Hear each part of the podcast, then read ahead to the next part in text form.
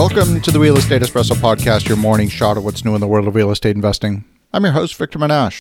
On today's show, we're talking about a proverb you've probably heard your parents or maybe your grandparents say. There's several different versions of it, but it goes something like this They'll only help you if you don't need it. Strangely, banks have more cash on hand than ever. Consumers have been using stimulus checks to pay down credit card balances. The new loans from the Small Business Administration, they disappear from the bank balance sheets once they're forgiven. Residential mortgages that have been written in the past year, a record year for originations and refinance activity, are usually securitized and sold into the secondary bond market. They disappear from the bank's balance sheet as well. Businesses are not borrowing to expand. They're accessing lines of credit to hang on, but they're not really investing for growth. As many as 8% of homeowners in the United States have accessed some form of forbearance agreement with their lender on their residential property. A forbearance agreement is when the lender says, Okay, I can see you're having temporary financial trouble. Let's postpone a portion of your loan payments. Maybe you only have to pay the interest payment and can defer the principal portion for, let's say, six months, and then we'll add another six months on to the end of the loan. That would be an example of a forbearance agreement. Today, less than 5% of the homes in the country are still in a forbearance agreement. Many have managed to exit forbearance. The banks are encouraged to extend these types of terms to borrowers, and at the same time, the federal government has issued a moratorium on foreclosures in addition to the moratorium on evictions that protects tenants from eviction during the pandemic. Those forbearance agreements have a term of 12 months, and over the coming 90 days, many of those forbearance agreements are coming to an end. So the question is what happens at the end of a 12 month term? There's still a moratorium on foreclosures. The foreclosure process is not fast at all, but it's still not clear what will happen to those millions of homes. Will the lender extend the forbearance agreement further? Will the lender modify the loan and extend the term of the loan or lower the interest rate? Or will the lender move to put those loans in default? Turns out that in order for a lender to approve the modification, they need to re underwrite the loan. And if you don't have a steady income stream, you won't qualify.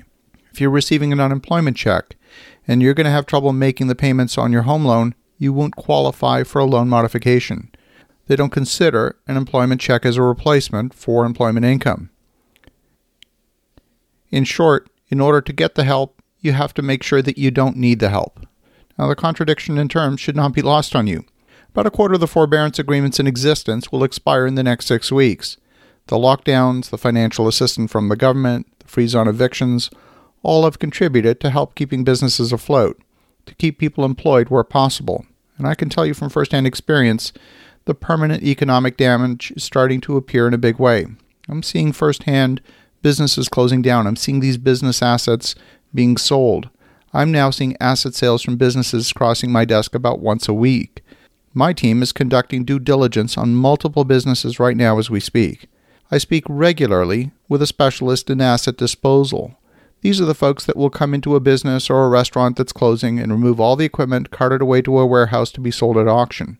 They're running out of warehouse space. They're busier than they've ever been. I've seen businesses that provide private swimming lessons being forced to close permanently. I've seen gyms close. I've seen businesses that provide practice facilities for hockey players close. I'm seeing business after business after business closing.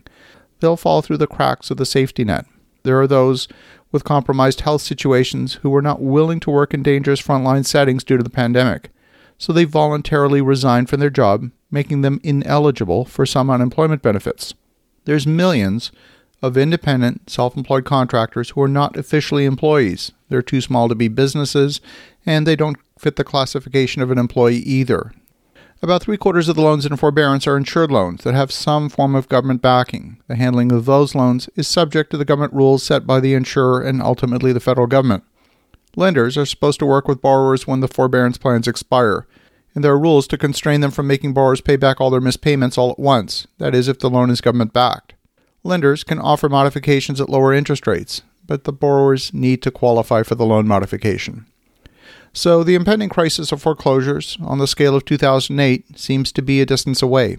Governments are trying hard to prevent the carnage in the housing market that was experienced following the 2008 financial crisis. All we can say right now is that government's going to continue to shovel cash into the system, and where this cash will ultimately end up, it's hard to tell. As you think about that, have an awesome rest of your day. Go make some great things happen. We'll talk to you again tomorrow.